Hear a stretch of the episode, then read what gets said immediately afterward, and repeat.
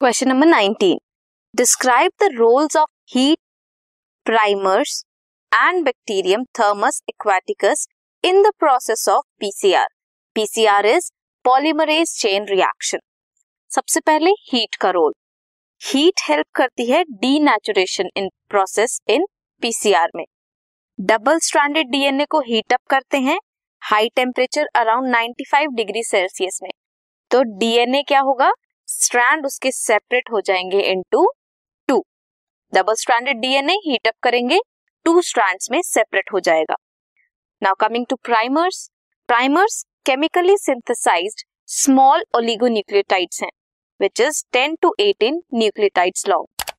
They are complementary to template DNA. Template DNA के complementary base pairs present होते हैं primers में enzymes extend करते हैं प्राइमर को using nucleotides provided in the reaction and genomic DNA as template genomic DNA को as a template use करते हैं। Role of bacterium Thermus aquaticus in PCR क्या होता है?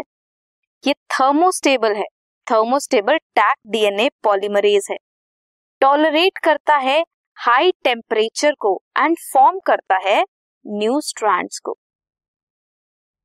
This was question number nineteen